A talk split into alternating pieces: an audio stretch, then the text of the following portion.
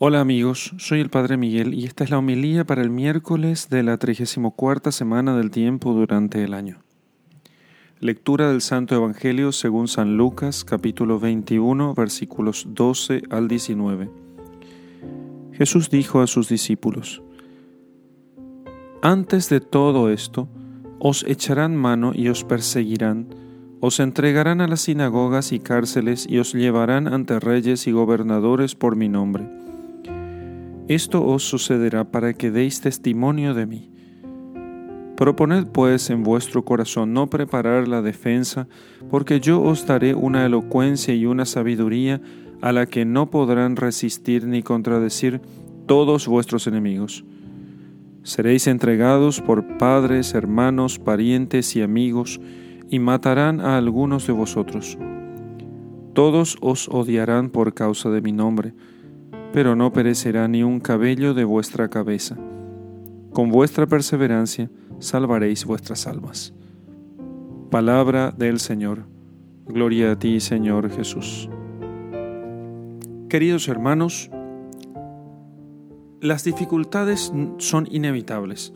Cuando lleguen los tiempos finales, en los cuales nosotros los cristianos hemos de pensar siempre, aunque no llegase a tocarnos a nosotros tiempos como aquellos, sin embargo, para que nuestros hijos estén preparados en nosotros, sus padres, sus antecesores, ellos deben ver en nosotros cómo nosotros nos preparamos para aquellos tiempos. Bueno, entonces, lo primero que hay que entender es que la dificultad, la tribulación está prevista en la vida del cristiano, porque sin el sufrimiento nosotros no podemos desprendernos de las cosas de este mundo, y sin desprendimiento total de las cosas de este mundo no se trata de un rechazo, sino de una consideración de su real valor, y entonces nosotros no nos damos cuenta del valor de las cosas sino hasta que nos desprendemos de ellas y nos orientamos completamente a Dios. No podríamos nosotros llegar a ver a Dios. La santidad consiste en que nuestra mirada sea exclusiva para Dios. Entonces, sin el sufrimiento no se puede lograr eso. Y las tribulaciones de aquellos tiempos finales serán muy necesarias, porque de otro modo los elegidos de aquellos tiempos no podrían salvarse, porque ellos también necesitan ser purificados. Entonces Dios permitirá la maldad en los hombres para que estos persigan a los creyentes.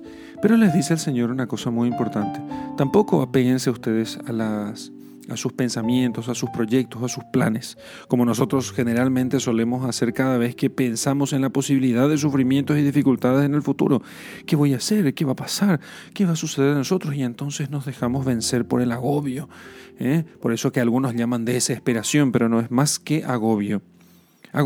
Nos sentimos agobiados, nos sentimos inquietos, y eso es porque no hemos puesto toda nuestra confianza en Dios, o sea, no hemos puesto nuestro corazón en Dios y hemos dejado que Él sea quien oriente, quien guíe, quien gobierne nuestra vida.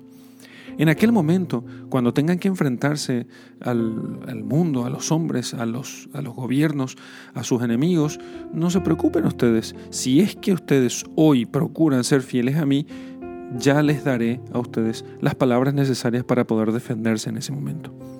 Todos les odiarán a ustedes, pero será a causa de mi nombre. A causa de mi nombre muchos les pueden odiar, pero no se preocupen. Si ustedes perseveran hasta el final, si ustedes no dejan de amarme siempre, y entonces con esa perseverancia, ustedes salvarán sus almas.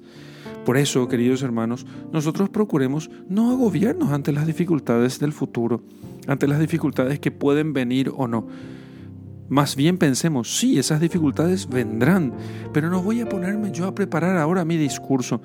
Me propondré más bien procurar hacer hoy la voluntad de Dios, unirme más a Él, de tal modo que cuando llegue aquel momento difícil, Él sea quien obre, quien hable, quien actúe a través de mí.